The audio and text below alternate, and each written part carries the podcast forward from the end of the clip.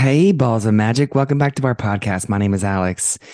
I use they, them pronouns. You listening to How to Be Queer. Hi, Alex. Hi. It's Kim. My pronouns are she, her, and welcome back to How to Be Queer. This is your Pride edition.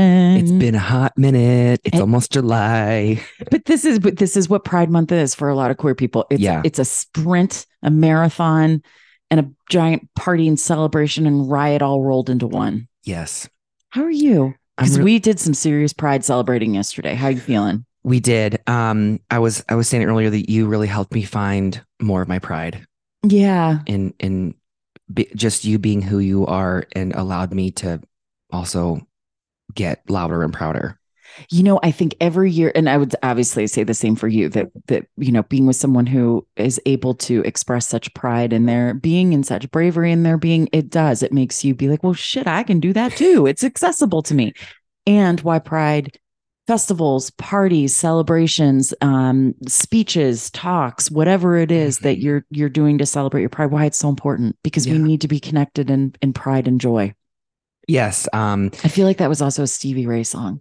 Oh, My pride enjoys something like that. Anyway, Yeah. I I'm off topic. I mean, we're so like conditioned, right? Like in our heads and about being uh, the education and training, but that, but that heart piece of like just remembering that we are energetic beings. And when you are in space with other people, we, we change.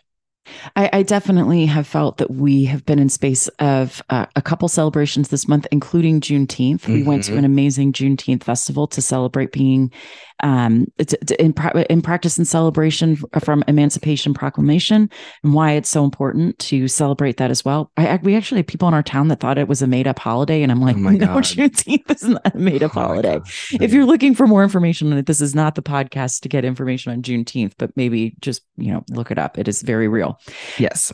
Um, but before we even get into anything, because it's Pride Month, and this this weekend is traditionally held because it is the anniversary of the Stonewall riots. Mhm. I know we talk about this a lot on here, but I think it's important just to give a we're going to give a brief recap of why Pride Month is when it is um and and just go over the history because it's important that we we acknowledge it but if you've been listening to our podcast or if you're new um, Stonewall riots it's also known as the Stonewall uprising. And it began in the early hours of on June 28th of 1969 this is um, there was a, a, a, gay club in New York City called the Stonewall Inn. It was in Greenwich Village on Christopher Street, and a riot had sparked between the New York City police because they had raided it and the patrons and, and neighborhood restaurants or neighborhood restaurants, neighborhood residents. Mhm. Um, it led to six days of protests. And so they say that this is the first, it's known as the catalyst for the gay rights movement. Yeah. Um, Okay. And there, there's a, a- a lot of things in history that had been going on at that time, but it's in, in there because I always think of Harvey Milk too, um, who was one of the, the a key activist for us um, in in obtaining gay rights. But leaders like this is Marsha P. Johnson. She was a black trans woman. Sylvia Rivera, who was a Latina trans woman.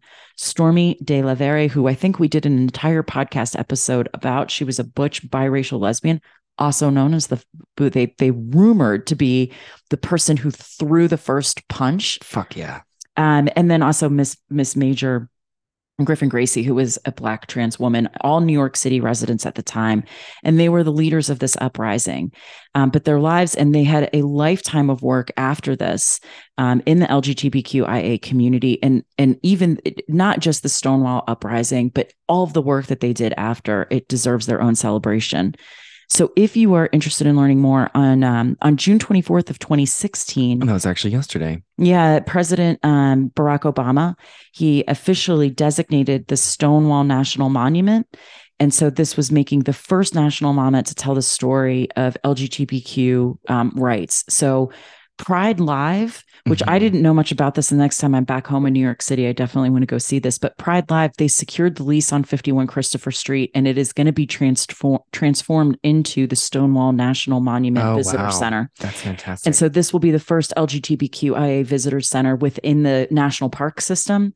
So in doing so, um, Pride Live is going to keep the Stonewall Inn, and the mission is to preserve, advance, celebrate the legacy of the Stonewall Rebellion. So if you are in New York City, go ahead and do that.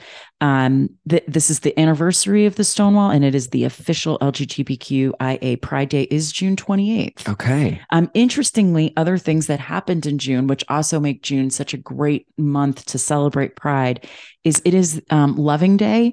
Loving Day is um, I didn't know about that. yeah, Loving Day is interracial marriage, Oh, oh, good. um, okay. it- which is in June, Yeah. and then um, oh shit, my mind just blanked. The Stonewall. Oh, it is also when um, I, I don't necessarily love this term, but when gray marriage or equitable marriage was also granted by the Supreme Court Okay. happened in June too. So lots of things to celebrate.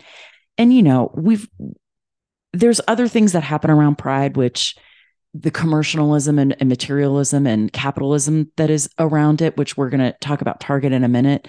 But I always think it's important just to acknowledge Pride started as a riot. It continues to be a resistance. Um, and people sometimes are like, what are you resisting? And I guess that answer is different for every queer person.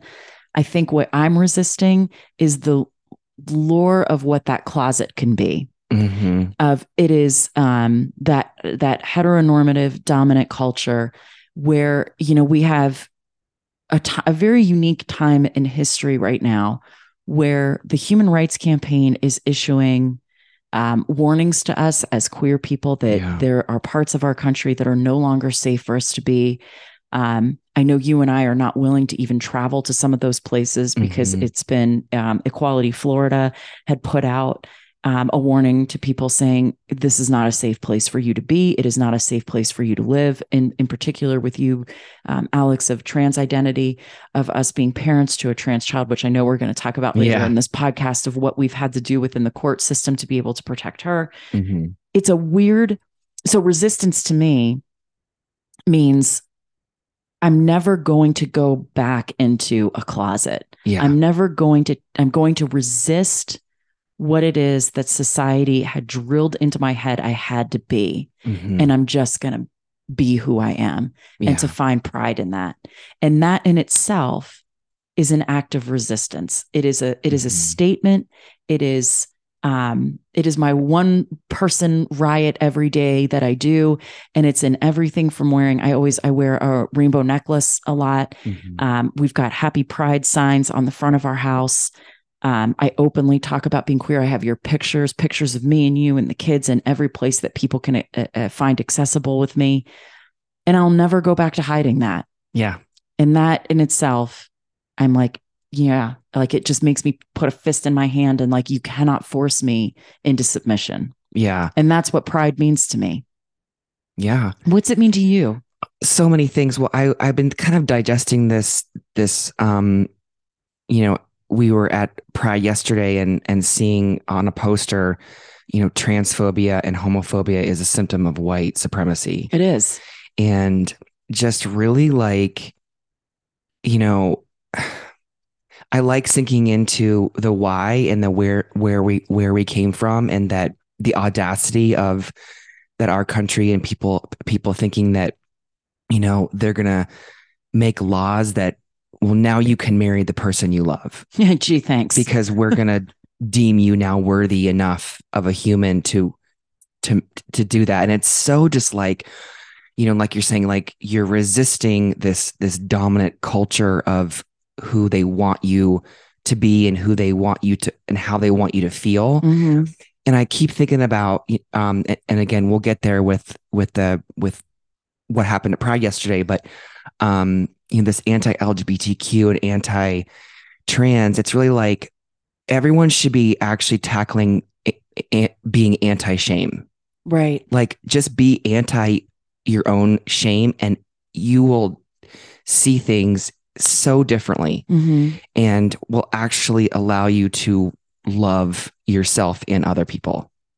Yeah, I, I think, and I want to get to, um, I think that's so. So to answer your question about the pride, I think it was seeing the shame about who I believed I was, knowing that I was meant to be where I am now, and that you know I'm just I'm proud because I Yeah.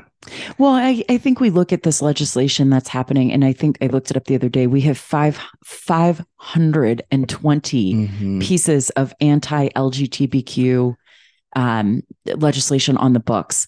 That is 560. 560. I mean, it- you know, you can ask yourself, well, why has this, why has this risen? Because a couple years ago, I think in 2016, it was only like 120. Yeah. And we've talked about this on this podcast that this is purposeful, this is targeted. And I think where it all connects for me is that you have a party right now, which is the Republican Party, which is in four sort of fractions. And when I was ta- we were talking about this with my dad the other night, that there's these four different fractions of the Republican Party. And one of the tactics that's being used is we have to have somebody to blame. Like there Mhm. has to be an enemy Mhm. and you can you can look across oppressive cultures and you can see this pattern repeated and um, i think it, my dad was saying that he was listening to one where in the 1940s this had happened as well and where there's some hey we've got some, and you you can i mean obviously the most obvious one to look at is nazi germany yeah. where it, you know it, it, ended in a holocaust and a genocide of of Jewish religion and Jewish identifying people. And not only, I mean, obviously it was most impactful to Jewish people, but there were lots of people that the Nazis targeted. And so it I just hope that anyone out there can recognize that whatever is happening in our country, it's nobody who is in a minority's fault. Mhm. Like it's not the fault of gay people. Mhm. It is not the fault of women. It is not the fault of migrants. It is not the fault of people of color. It is a white supremacist culture that Mhm. has you convinced you are somehow losing power. And so, what you will do to go and dehumanize other folks to keep this power that you think that you have is just, it, you, you are then a victim of this thinking. Yeah. And you actually have the power to change it. And so let's talk about Target really quick. Okay. And then I want to talk about Pride yesterday because Target is a really great example. So Target, Take a I breath. know, I know. Take a breath. I'm like, Yeah. for fuck's sake, Kim, it's Sunday morning. You could be just sitting on your porch reading a book, but no, let's get into it. Um, it- you know, if you've been following what happened with Target, so Target historically has made every year they do a Pride line, Yeah. I, I, you, yeah, go ahead. which I we have I shopped for years. totally love it. Yeah. I have shoes. and so they kind of they kind of fucked it up Yep. so as a as a reminder allyship is not about being comfortable Mhm. it's not meant to be comfortable for people who are lgbtqia we're we're never really comfortable unless maybe you're at pride and then you are comfortable so the point of allyship is that you are joining forces to amplify minority voices and that means you're with us no matter what Mhm. so, regardless of what some idiot is going to say about a rainbow, a rainbow on a t shirt, you can't back down. And so, what did Target do? They had made their Pride line. Um, typically, their Pride line has been in the front of their stores. Um, if you're in a super Target, it- you would like walk in the side that's opposite the food Mhm. like the grocery and it and you know right along with like Joanna Gaines Magnolia Lane like there's your pride store right right in the front of the store Target claimed that there was um like angry people that were coming in they felt that the the lives of their employees who were in danger and so they basically packed up all the pride shit and either moved it out of the store or moved it so far to the back it's you know now i'm in like what is it like the the giant like rubber tub section Yeah. where like there's nothing cute back there. right? Like I'm not finding a candle or a cute throw or a great pair of earrings. Like it's like right next to the Raid bug spray and like the Tupperware things. Like mm. seriously. And so I I just I was really disappointed in Target for making that decision Mhm. because allyship is not meant to be comfortable. Mhm. If you are an ally and you are looking to be comfortable, you are not actually an ally. Mhm. It is meant for you to sit in the discomfort of the people that are not sitting in the majority that Mhm. you're sitting alongside of them and that you're using your power and privilege to bring an amplification to their life, their visibility. And so, Target, when you moved us to the back of the freaking store, you might as well have just like put up a Nazi symbol and been like, we're for white supremacy. like, it's just ridiculous. And so, I was really disappointed. I'm also super disappointed in Bud Light. Mhm. where they they I mean and talk about like a rollback. So if you if you're unfamiliar with Dylan Mulvaney, can you tell everybody who Dylan Mulvaney is? Oh, Dylan is a, a TikToker. I I first s- saw her on on TikTok. Um, she has like over 10 million followers now. She um documented her transition on hormone therapy on Mhm. TikTok and it just kind of made her her authenticity and her um humor and charisma and just overall Yeah, if if you're on TikTok, you'll know her as she would come on and say it's, you know, 165 days of living as a girl, like being a girl. Yeah. yeah, of Yeah. being a girl, not Or- living as a girl, being a girl. Yeah. So she was kind of like, yes. so she's just very vulnerable and and speaks out um, about her experience and then how the things that would come back at her from you know Caitlyn Jenner and all sorts of th- all sorts all sorts of stuff. So Bud Light makes these cans and they put Dylan's beautiful face on it. Mhm. And uh, Dylan didn't even ask for this, Yeah. right? Like they came to her. It's not like she was like, "I'm going to go get myself a Bud Light Yeah. can."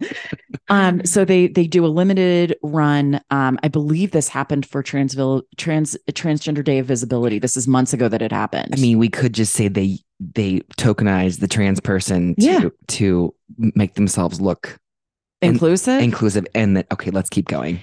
so then you have people like Kid Rock, who I can't even. I mean, when we're taking God. social cues from Kid Rock, I mean, dude came up with like one hit song like 20 years ago, Mhm. "Bawitdaba da bang," which Yeah. I, I mean, it's a catchy, it's a catchy song. And then he did a a, a remix of um, "Sweet Home Alabama." Yeah. I, I want to say like those are his claims to fame. Mhm. And also, oh, he was married to Pamela Anderson. Oh, he was in some some duet with Sheryl Crow. That's, That's like it. all I know about this guy. And he is constantly looks like he needs a shower. Uh-huh. Okay. Like this is our claim to fame. Yeah. And it's like pictures of him like like literally taking out a gun and shooting the Bud Light beers. Mhm. And I and then of course everyone's like, let me get my guns out and shoot the beer. I'm like, okay. If you are that fragile Yeah. that you can't stand seeing a trans woman Mhm. on a can of Bud Light, which I mean, unless you're putting a lot of lime wedges in that Bud Light, it's not even good beer. Mhm. And you're you're you're that fucking fragile that you maybe just don't buy it that month. But you have to take a gun and blow it up. What are we saying about ourselves? Yeah. I'm that fragile that I can't. And I tell you what, I think there's something deep down there. Like maybe it's like, oh, you maybe, and because we've heard this from a lot of trans women who are on social media, like Mhm. you don't want to take a like take a picture of their DMs and guess who's slipping into their DMs all the time. Yep. And some of them are really funny because they totally expose it. And they'll Yeah. be like, oh, so you didn't realize that I was a trans woman. And then the, the men are all freaking uncomfortable. Like, and then they've got to exert their, you know, patriarchal penis to everyone by blowing up Bud Light cans. And I'm like, oh my God, if you're that fragile in Mhm. your sexual identity, what are we saying? It's a beer can. Yeah. So I I just want to send all the love to Dylan because man, they they had to like hide for a while, which is really scary. Yeah. Yeah. The the the yeah. Just keep going. Sorry. Keep yeah. No, it's okay. I mean, I think that's you know, I, I can't even I cannot even talk about Ron DeSantis. I'm you know, I was about to go down, go, down a path with that, and I just I'm just gonna pause myself right now. All right. just can't. I mean, talk about fragile. Yeah, I think well what I was going to say is is the most, you know, the least aware person in the room takes up the most space. Mm, And so like I think about these white men and, and not all white men of course. There's a lot of white men doing uh, white straight men doing do, doing some good work, but also like they have the most privilege in the in the the power and um and I'm learning this I've, I've learned this for, you know from you so correct me if I'm wrong Mm. but they have the most power in the Yeah. wheel of of power and privilege but they're like as a they're the they're conditioned to be so fra- Fragile. fragile and so when they get challenged they cannot fucking handle it and it's we obviously see it play out and then can't even self-reflect on I'm being a dick right now. I need to slow myself down. Oh, it reminds me of I think it was last summer we went to um, a friend's house and there was an incredibly fragile white man there. you know, and let me tell you, folks, I'm a joy at a party sometimes because I just don't give a fuck anymore. Mhm. And and all of that conditioning that I had as a cisgender female, which reminder, saying that I'm cis is not an insult. but Elon Musk wants to make sure it's I mean, I'm- we're for the love. yeah. I can't. Speaking of fragile white men, who has a trans daughter. Anyway, moving on. Think we can go there. No, And he's he's going into a cage fight with Mark Zuckerberg. they're all fucking ridiculous. So speaking of ridiculous white men, last Okay. year we went to we went to a party. Yep.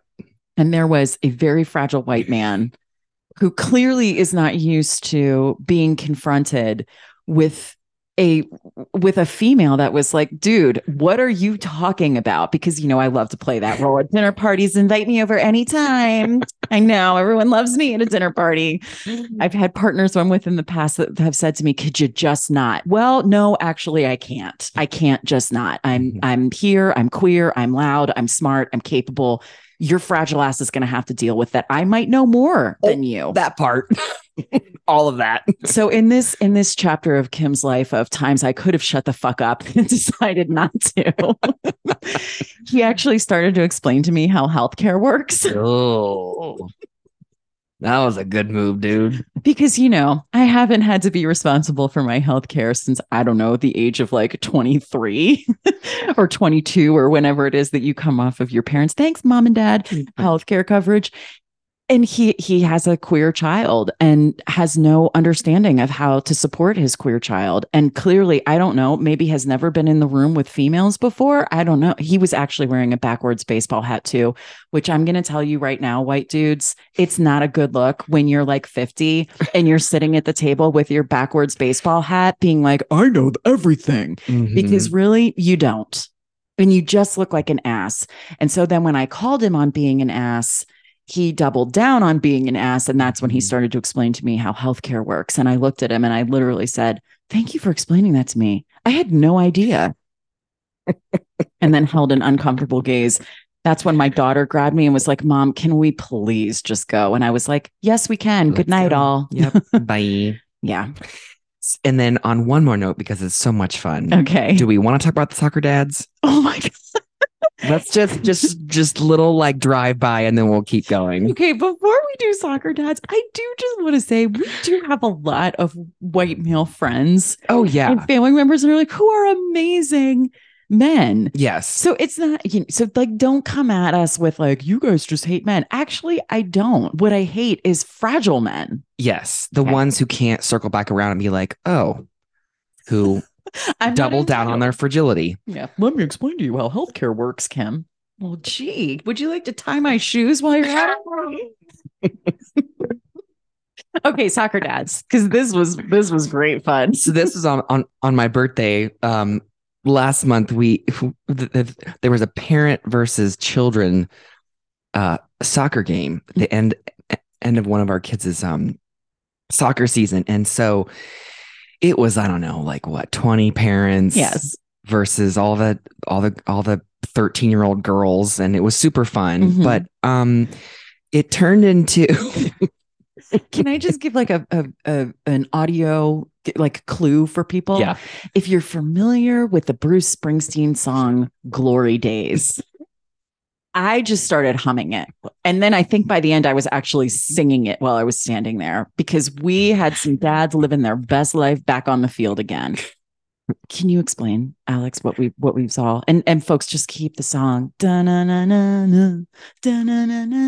Yeah. yeah they Glory were days. they were i'll just describe a couple things that happened they were stepping on their children's feet kicking each other f- for the ball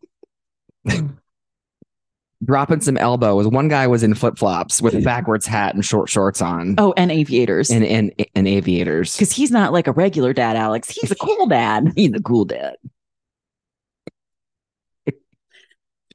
and then by the end of it you and i were like r- r- running around like fairies just like mm-hmm.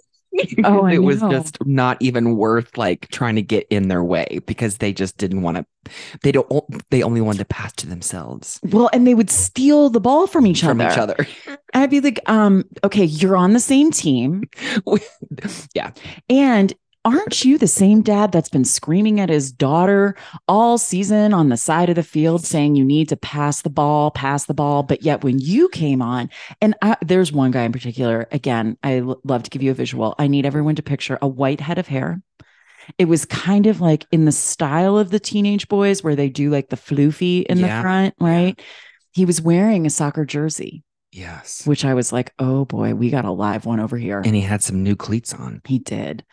And he, like him and this other guy, I'm like, they are going to go at it with each other and some weird homoerotic like fantasy that they're living out on I their I want to touch you, but I'm not allowed to. Sweating, sweating, look like they just stepped out of the shower sweating. And I'm like, sweetie, you haven't been on a soccer field in probably like 20 years. Mm. But my goodness, I was like just waiting for them to whip it out with each other and be like, whose is bigger? Yeah, stealing the ball from each other. I mean, you and I basically like they started throwing, and I was like, okay, so I'm just here to like run back and forth on the field. I'm Mhm. not actually playing with you because you are playing with yourself. Yeah. On a more compassionate note, I will say. You're in a much more compassionate place than I am today. well, I see, but I I see. I, I feel like, yeah, like you know, being in sports for so long. I've I'm, I'm I've I've worked in fitness for for over twenty years. Is that you know, the field is a place for men. They can they're allowed to be intimate Oh, right. Yeah. right there's th- there you know they slap each other's butts they can hug they can touch they can kiss they can you know regardless of sexuality they can show each other care Mm. and so then it's like oh so you're like your your emotional wounds are playing out here because you can't do this anywhere else. I'm like oh boyfriend i know how you feel. But you play out on this field what you're kind of lacking. And then it just makes me feel bad like oh, you can actually hug your friend who's who's a dude you know all the time. You can you can show intimacy to men but we just don't do that for them anyway back to making fun of them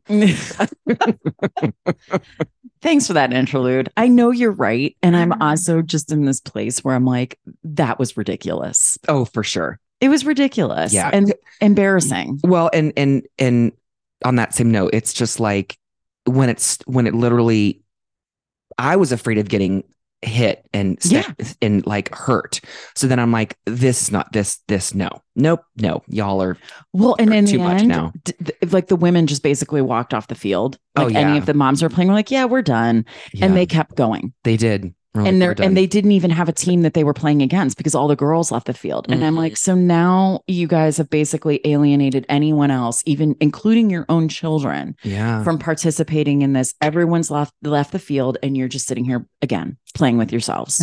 playing with yourselves So I'm just going to say it felt very Elon Musk, Mark Zuckerberg. It did. Like, Mhm. hey, who's got the bigger one? And then I think, Alex, I'm like, how it may honestly, like, and this is where I will tap into some empathy. hmm How sad, yeah right? That you are, you have been conditioned in a way that it's all about being the big man. yeah And really what you all realize is that you're not. Yeah. And this is how it this is how it plays out. And well let me see who i can oppress and hold down to make myself feel better. Hmm I'm like that is a really sad isolating lonely depressing way to go through this world. Hmm it just is.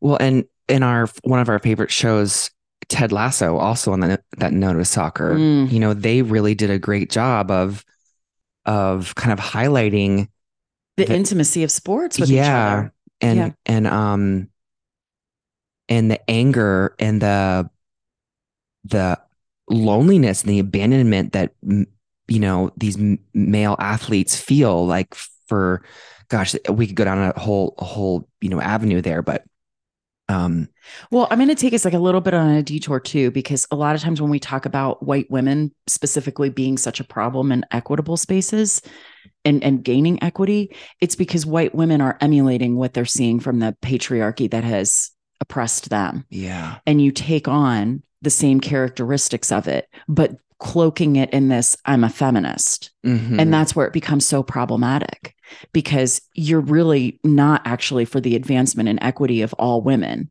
You're still doing it in a way to amass power for yourself. yeah. And that's like the power dynamics that come into it. We talked about this with a friend of ours who, um, well, we read this book, End of Men, Mhm. and it was, um, I swear to God, we really are not these like man haters that we sound like right now. But the book was, um, it was really fascinating because it was written before the pandemic.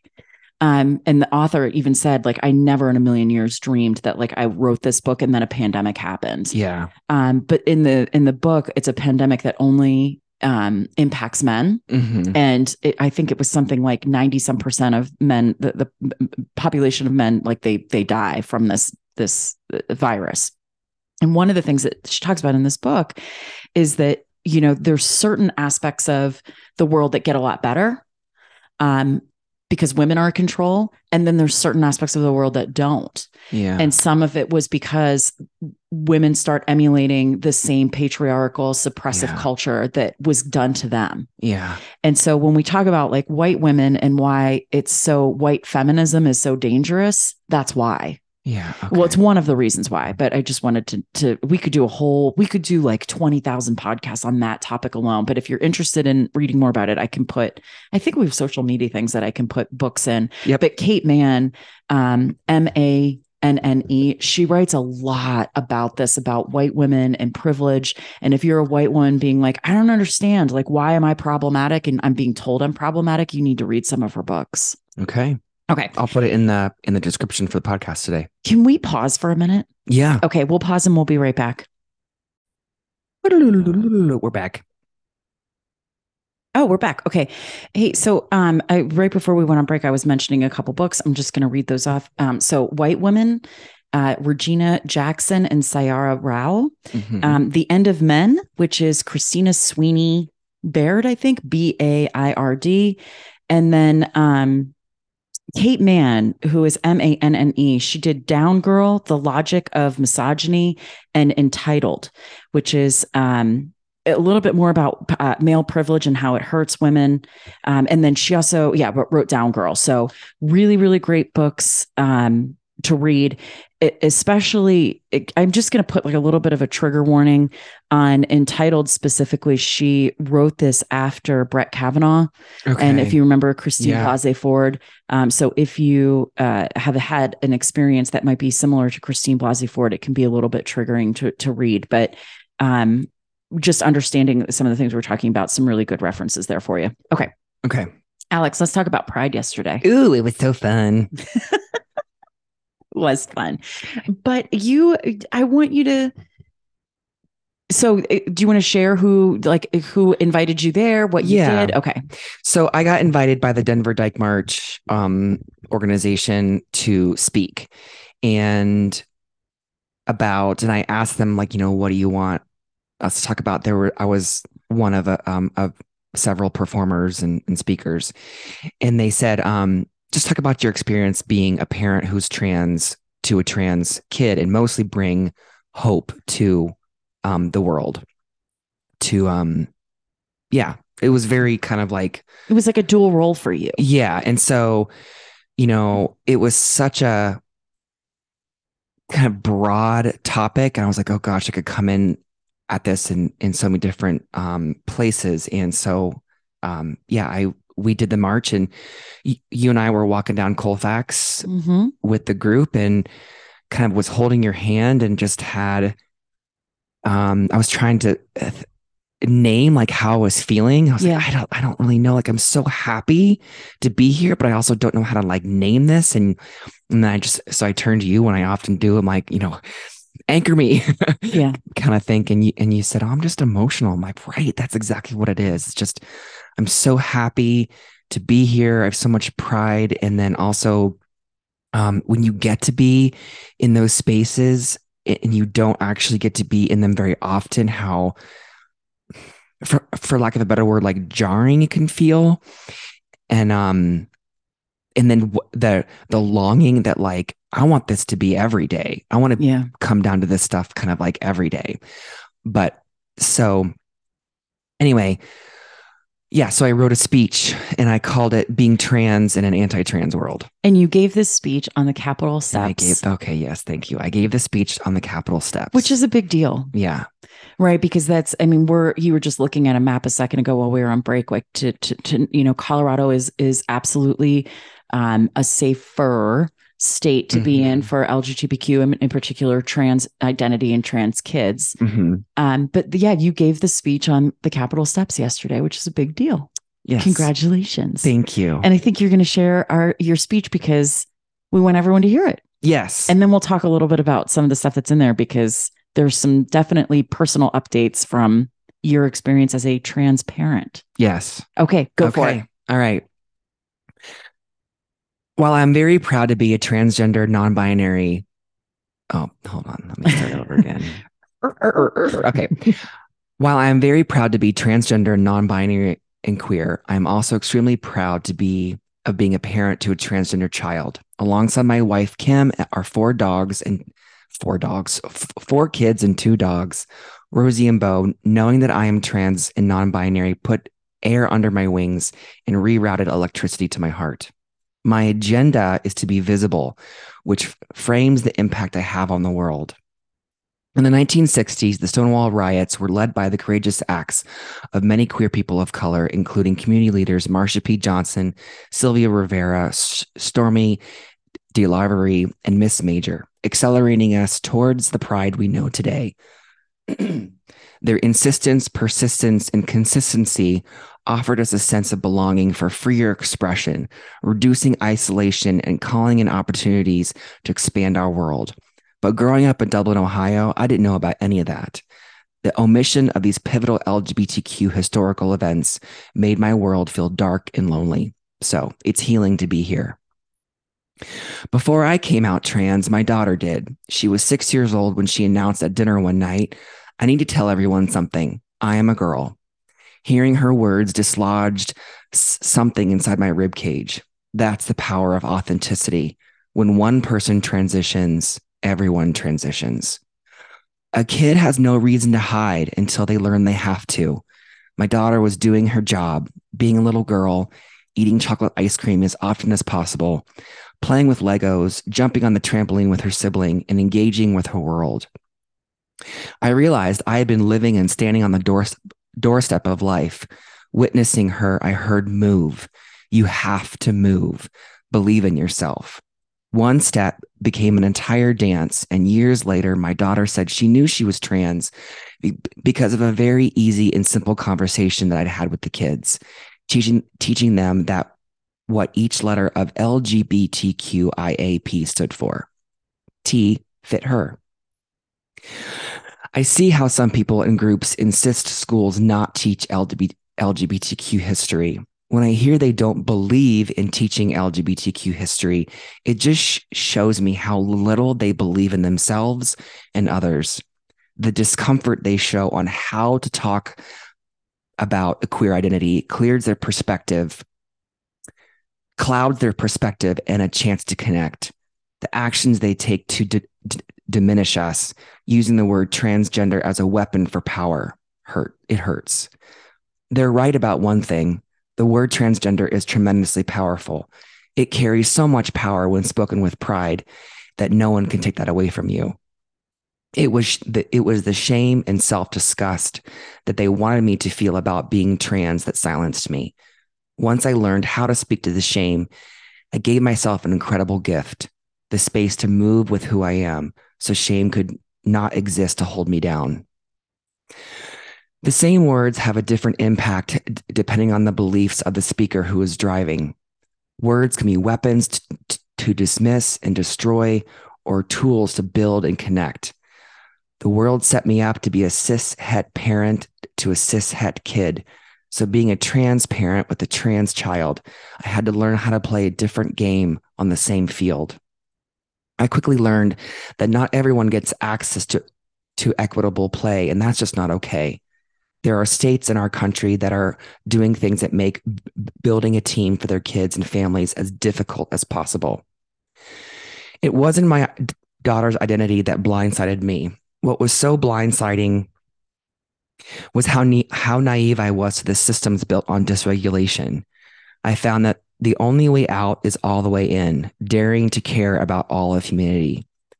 Some people get upset about their pain, which keeps them down. As entire states neglect and reject their citizens, my daughter's most dangerous bully, her other biological parent, was in right in front of me the entire time. I learned about the existence of the emotionally and psychologically abusive family system that was infesting my own home. It was clear that participating in growth and transformation was not something he was interested in trying to do. At the time, that's this surprised me because he's a teacher responsible for the growth and development of children. Time and time again, he shows up too fragile to hear anything of his own child's lived experience. Over the past five years, my, my wife and I have gone to court multiple times for the well being and care of our daughter. A judge granted us sole decision making rights, removing the privilege from her other parent to make medical, psychological, and emotional decisions. He blocks access and care, displaying an, an, an inability to make fit decisions that uplift and support his daughter. Most recently, the judge restricted his parenting time because we had enough evidence to prove to the court that having parenting time with him was emotionally and physically dangerous. Transgender people across the country are being denied access to the to live their own best life because they don't have enough to prove to a doctor, to their family, or to a therapist. So if we decide to not hide, the next hurdle is revealed as we walk upstream against the heteronormative dominant culture. Even after he lost decision making rights and parenting time, it did not stop him from moving with an intent to, to destroy. Through his constant filing of motions, writing letters to judges saying he was going to have me thrown in jail, harassing us to pay him thousands of dollars, creating disturbing social media accounts to attack my mental wellness, reporting medical, legal, and mental health providers to their licensing agencies for doing their job, threatening them with lawsuits if they supported my daughter, and using transphobic, abusive language in front of us, in front of the healthcare staff, deliberately dead naming and misgendering us, dismissing the knowledge and the guidance of the healthcare professionals, and even f- filing a motion for paternity, telling his daughter he might not be her parent after she started a certain part of her transition. Learning how to move through the legal system took on entirely new meaning. The US Gallup report estimates that roughly 7.2% of the entire population is LGBTQ. And recently, the UCLA School of Law Williams Institute published a study of about 2 million transgender people ages 13 and older. So we know there are more if we include kids under the age of 13, like my daughter. We are surrounded by states who block trans healthcare and people are flocking to Colorado for a safer healing haven. It's well known in the medical and in, in the mental health community that you can't heal where you're being hurt. These states, with their anti LGBTQ and anti trans narratives, lack the awareness to see how much they tell on themselves. They are, by, by definition, a bully, someone who intentionally causes harm, someone who lacks courage and self awareness to, to know any other but other world but their own. We are fortunate here in Colorado. Sorry, excuse me. Here, do you want a sip of water? Here. There. We are fortunate here in Colorado. Keep going, babe. We are fortunate here in Colorado, yet the Human Rights Campaign declared a state of emergency for LGBTQ Americans for the first time in its 40 year history. We're supposed to be united. So, as states push the anti LGBTQ legislature, families are uprooting their lives, leaving their homes to find f- physical and emotional safety for their children. I get it. I've done it. At their core, they want you to believe that you are unlovable because of who you are. And that's just not true. Anyone who makes you believe that you are too much or not enough or unworthy, anyone who calls you names for being you and purposefully blocks the care you need, call it what it is and know it's definitely not love. Love wins because it, ex- it exists to move, to reveal, to seek, unearth, explore, and expand, just like you. So, what to do? You're doing it. Stay curious and bold and loud with your trans joy. Keep showing up to find others who lift you up. Be visible when you can, rest when you need to, tell your story. Tell it over and over and over again until you speak from the scar, not the wound. Be big and bright and loud. Be proud of how far you've come. Hold your head high, take up space, walk into every room knowing that you belong everywhere because that you belong everywhere you go because you are the love. Well done. Thanks. How did you feel giving that yesterday? Um, it was very healing. Um, the words that come up are grounded, Mhm. just really just like, here I am. Yeah, you delivered it like a boss yesterday. Yeah. I have a little, I put it, I put the speech on our website on howtobequeer.com in the blog. And I have a, a, a photo underneath it that says protect trans kids or I'm going to identify as a problem. so I want to I'm going to ask you a couple questions about some stuff that you had in there because we um in the in the spirit of for uh other parents Yeah. um who might be trying to navigate the world of trans care for your kiddo. Um so one of the things that we have talked about on this podcast not not as much because it it it just is not something that we want to give space to a lot Mhm. is the biological parent and I use that word lightly with him right. the biological parent of um almost 12 year old Yeah.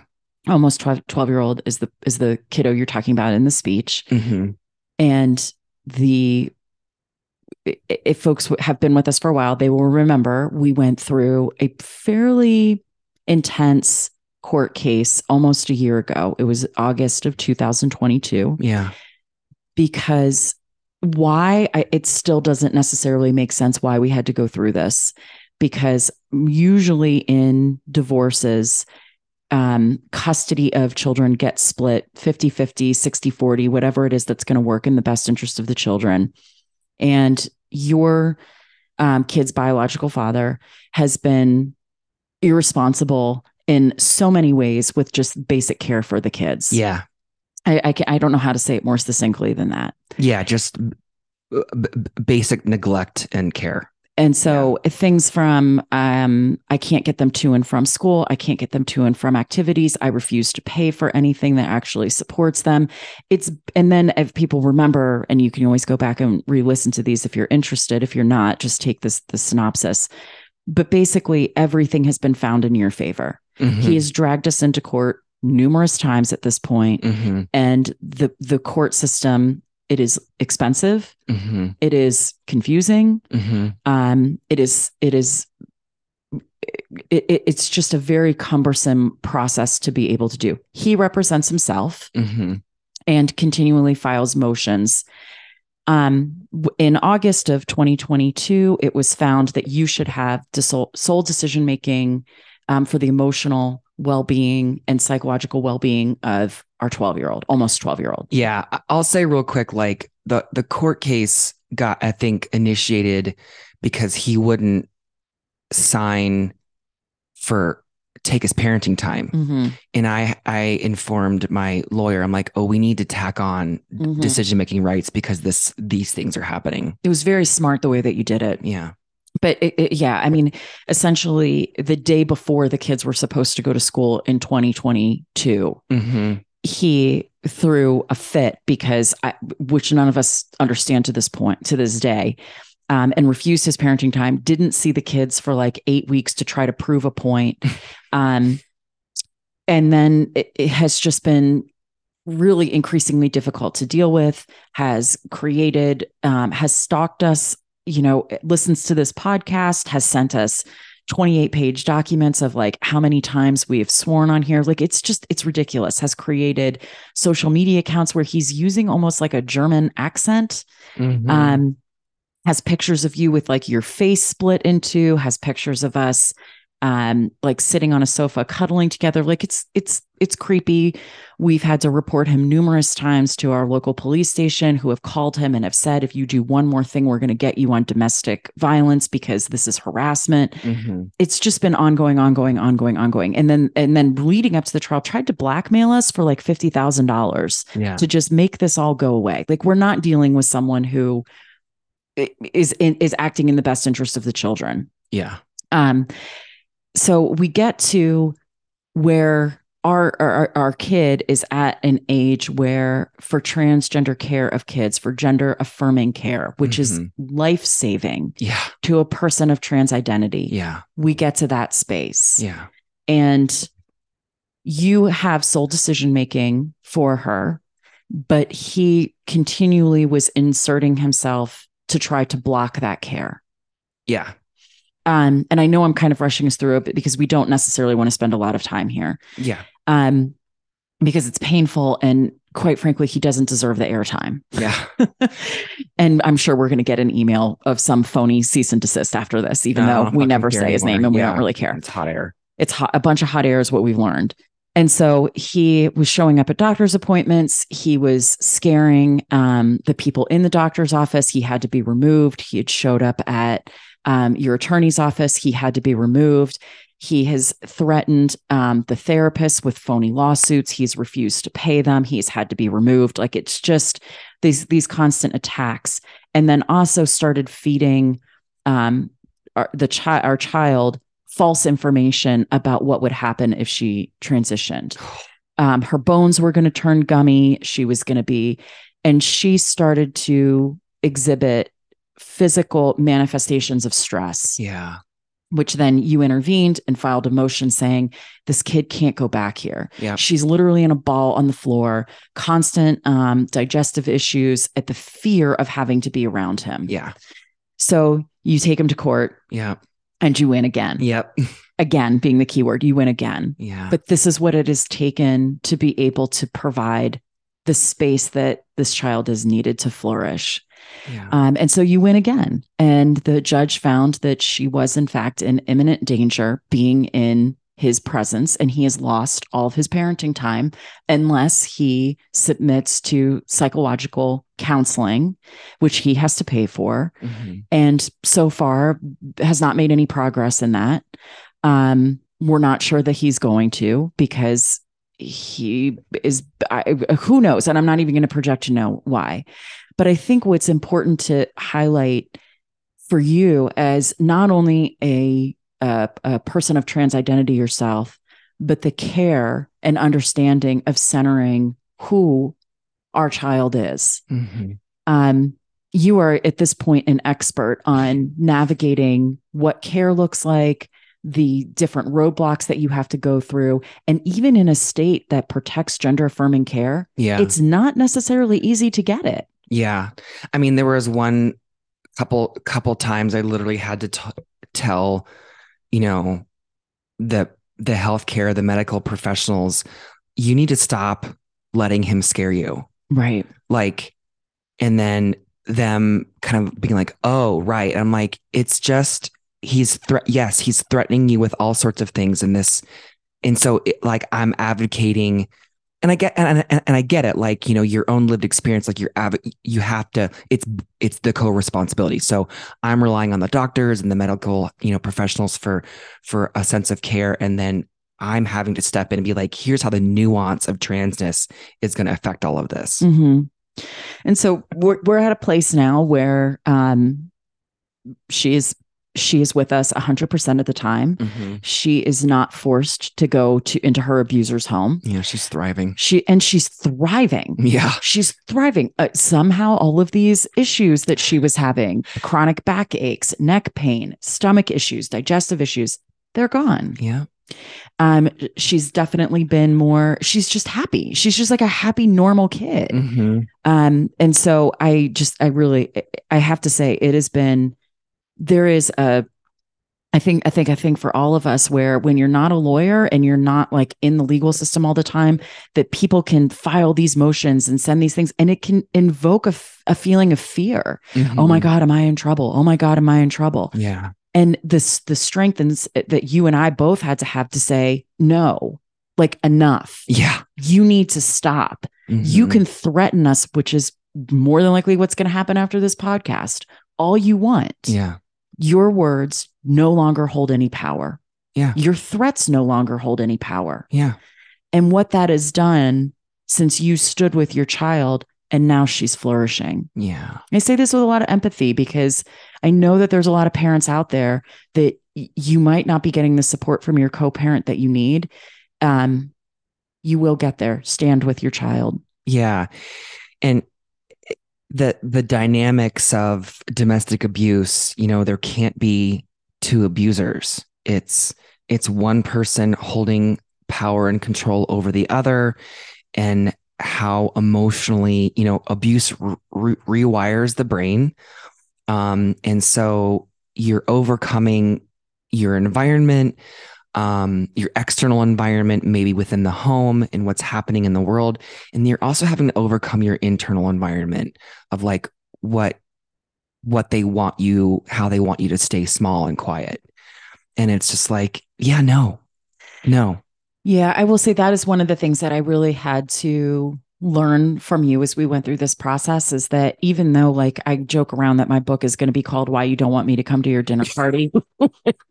like I'm like any other I'm like any other person, right? That when you when you when you threaten me with legal action, there is a, a person inside all of us that has been suppressed and uh, to a point where you're like, fuck, is Yeah. this real?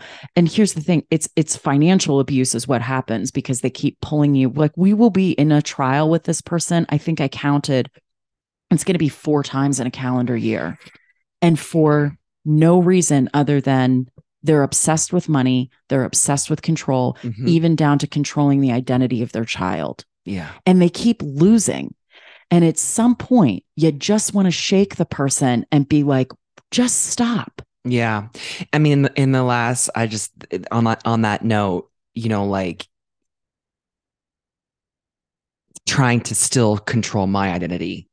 Oh, dead naming you. Like, I I'm like, mean, You can say whatever the fuck you want. Like, I know who the fuck I am. And, and well, and that's terrifying to a person who doesn't, right. right? To be Right. confronted with someone who is so strong in their identity and where they're headed. And because when you are, you are also able to center the identity of those around you, Yeah. right? You don't feel the need to control anyone else because you're in full control of yourself. Yeah. He is not. No. Um i will say i mean we definitely like it's it's it's heavy and it's been heavy and and we've also found some moments of of um of life with this because we do keep winning i Yeah. wish it didn't take what it takes Yeah. I think it's just been, you know, this this dance of like in life where you're constantly having to hold light and dark at Yeah. the same time and that you are the balance between the two. Mhm. And um and that when you once you once you see what you see, once you get in there, um there's no turning back and then you're you're witness to all this dysregulation and and how our our humanity just it's so easy to operate off of fear because it requires it requires no work. I, I want to just highlight one more thing that we learned from this trial and this is a little bit about allyship and and when we co-sign people Yeah. And so through this process of getting um, decision making for not just decision making for our for our kid for uh, emotional um, psychological well-being but also that she did not have to go to her father's home anymore Yeah. um you know you go you go to a trial and you're both able to name um, representatives of of who you are to sort of make this case to the judge for the judge to take in all the information and decide where this kid should be which you won. I want to note that the kiddo's father brought in another another man who teaches with him. Mm, mm, yes, please. Yes. to to to speak on his behalf and this person could only say i've never heard him yell at the students in the classroom. Yep. and what i would love to say to this man of you just co-signed a person who from our cfi identified him as so angry that he should never come in contact with you, hmm that he should never leave psychological therapy that he's receiving, hmm and who has also now lost access to his kid. hmm And you, as another teacher and authority and power figure, came in and said he should get to keep time with his kids because I've never heard him yell at a student in a classroom. hmm So let's just name it. First of all, that bar is so incredibly low and pathetic that you just set. Mhm. And secondly, that you think yelling is the only way, like something would be deemed as inappropriate, scary, threatening, or aggressive. Mhm. That's how low the this man set the bar, saying clearly Biodad is a success because I've never seen him lose his temper. Yeah. Have you never heard of quiet rage? Have you never experienced quiet rage?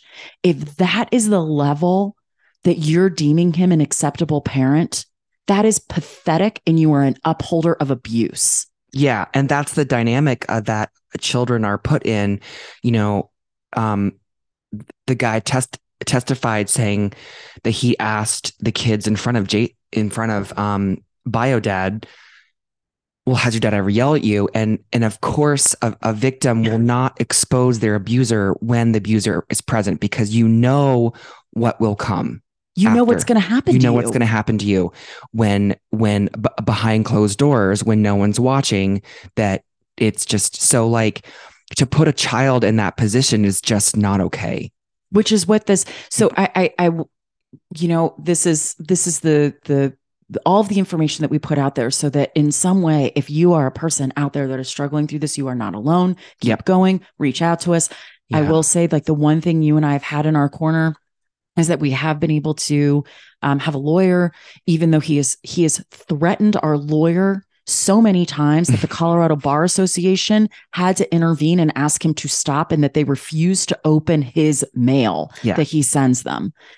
So it- but we've had access to a lawyer which does come with a huge amount of privilege of understanding how to access legal care how to pay for legal care and have somebody help you navigate the system if you are not in that situation you need to reach out to us because we will share every single thing that we have learned yeah. because it is a very confusing time consuming money consuming process that not everybody has the ability to access. Mhm. but to those people to that one man in particular and it doesn't even matter because biodad lost but i this is where allyship just becomes so incredibly important. Yeah.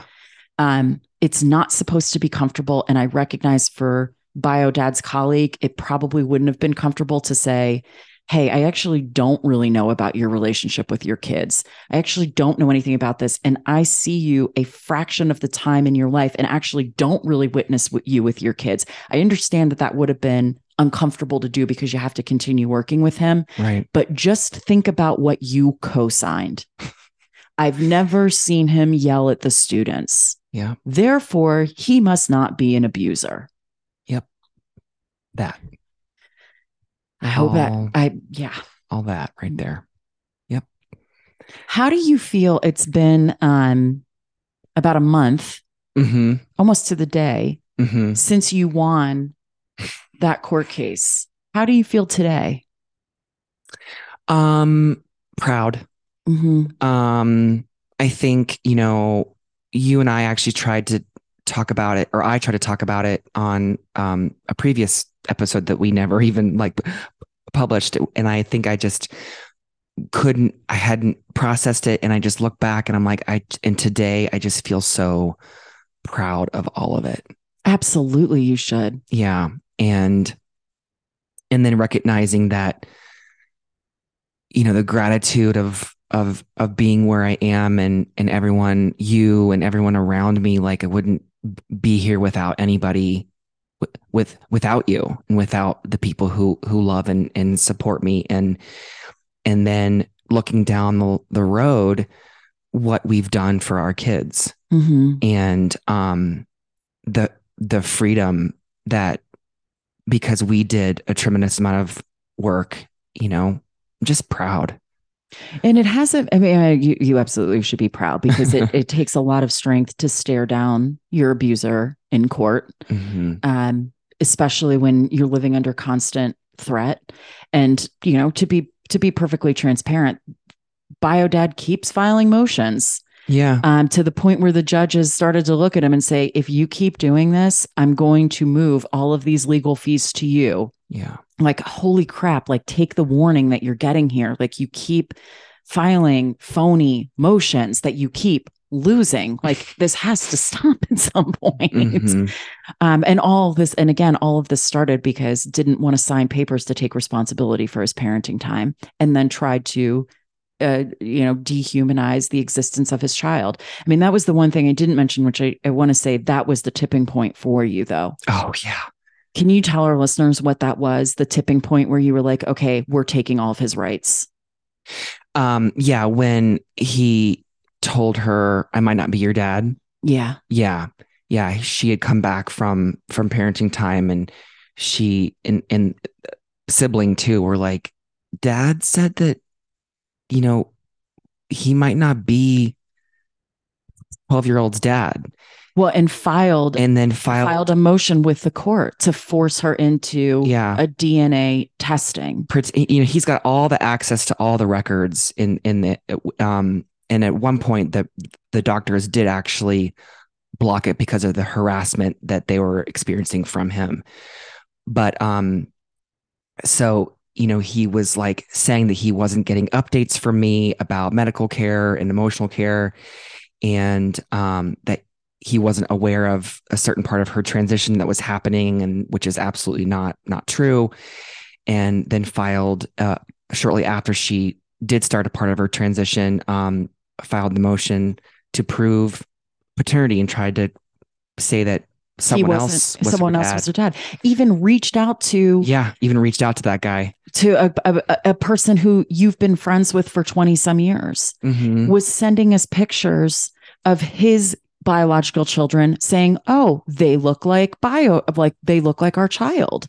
Yeah. i mean this is the level that we're dealing with now folks just as just so you know the court threw that out Yeah. and said this is ridiculous that Yeah. this person is doing it and i and and that is a probably a big part of the reasoning why the judge said you can no longer have access to this child this is sick what you're doing yeah um, so that I'm sorry, we didn't talk about the one piece, and it was in your speech around he basically as soon as and and I want to just name too in a second what the transition piece is.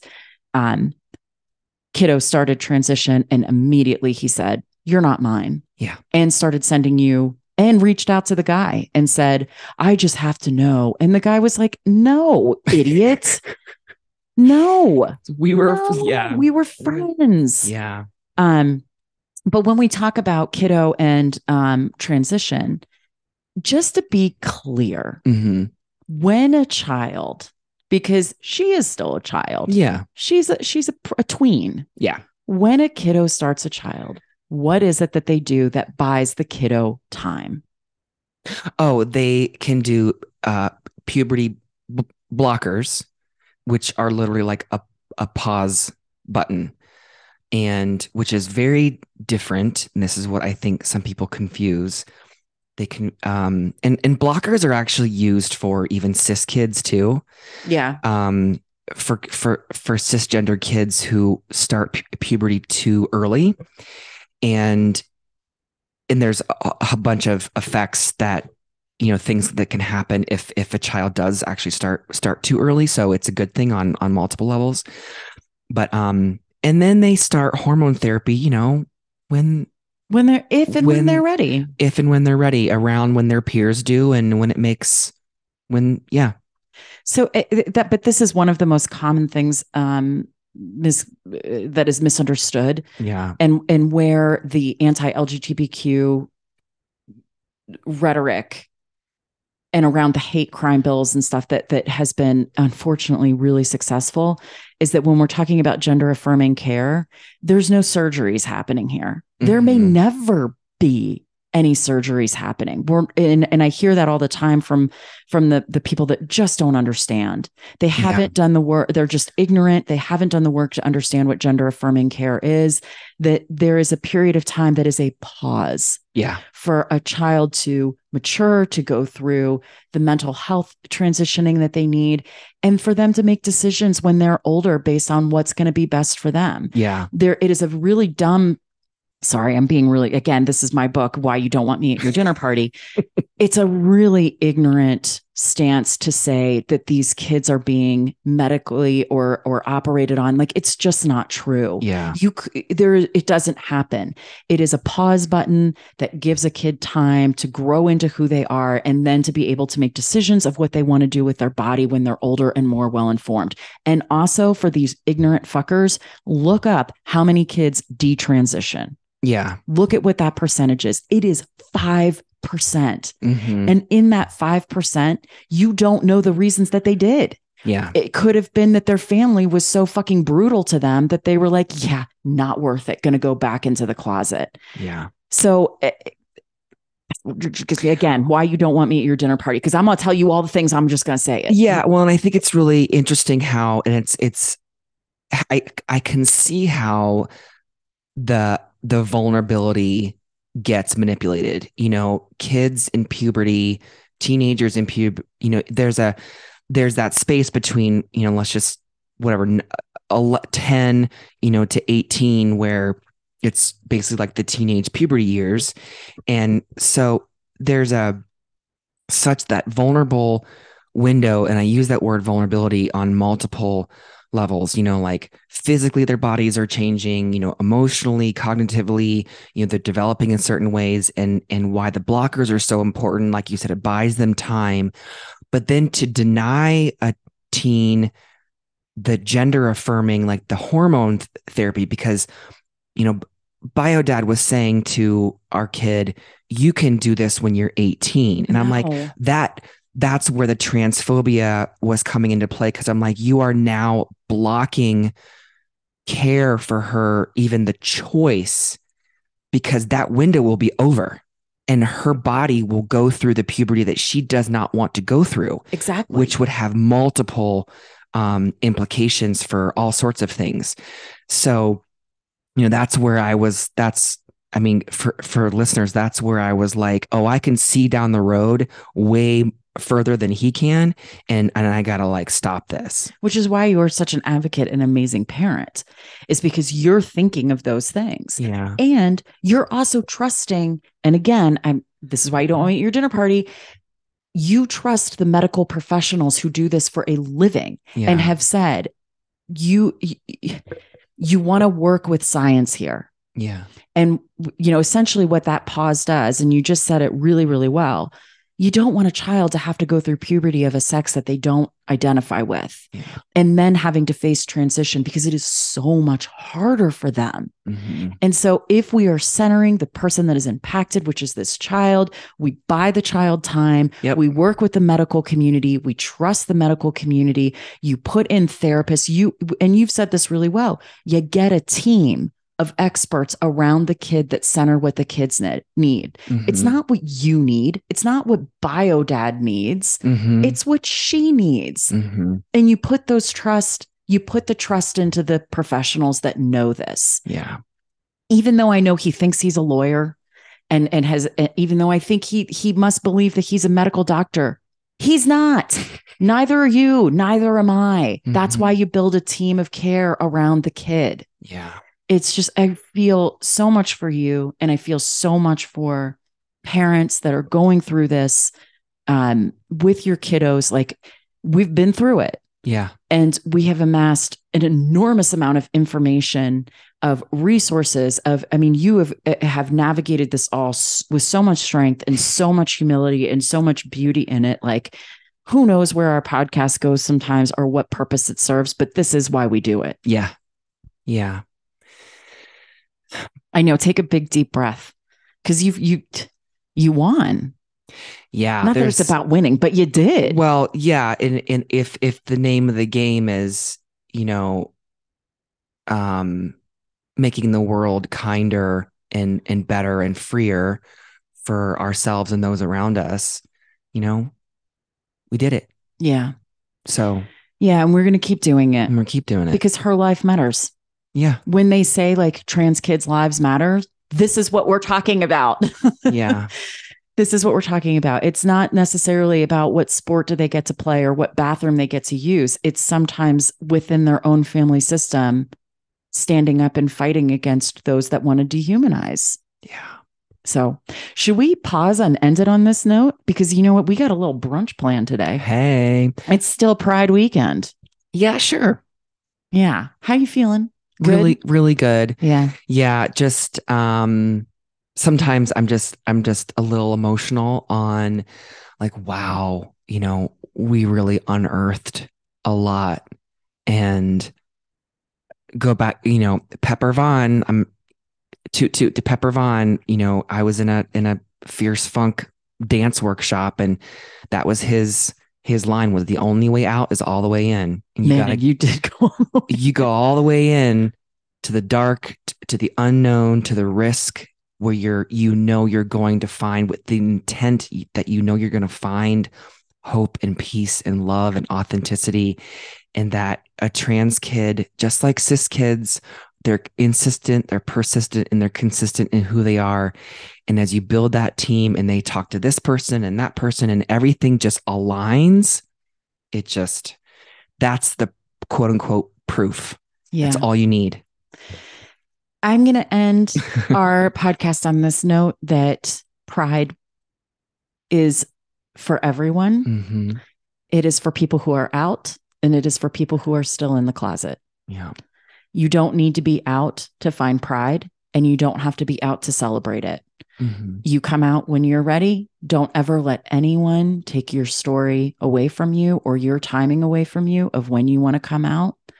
Um, and allies pride is for you too. It's Mhm. an important time for allies to stand, which we had two allies yesterday spend the day with us, and it was beautiful. It was Yeah. beautiful to be to have them be a part of our community with us.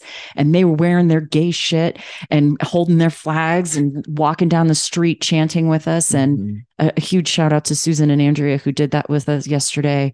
Um, but just remember, even if you and because I know I know you listeners, and I know we got a lot of you that are like, I don't know if I'm ready to come out, and yeah that's okay. Pride is for you too, no Yeah. matter where you are in your journey. the energetic force of just when you see it you can be it you can feel it and it becomes real and on on on the for the trans community you know um oh i forgot what i was going to say but anyway okay You want to pause for maybe it'll come back to you. Come on, universe. Come on, what was it? What was it?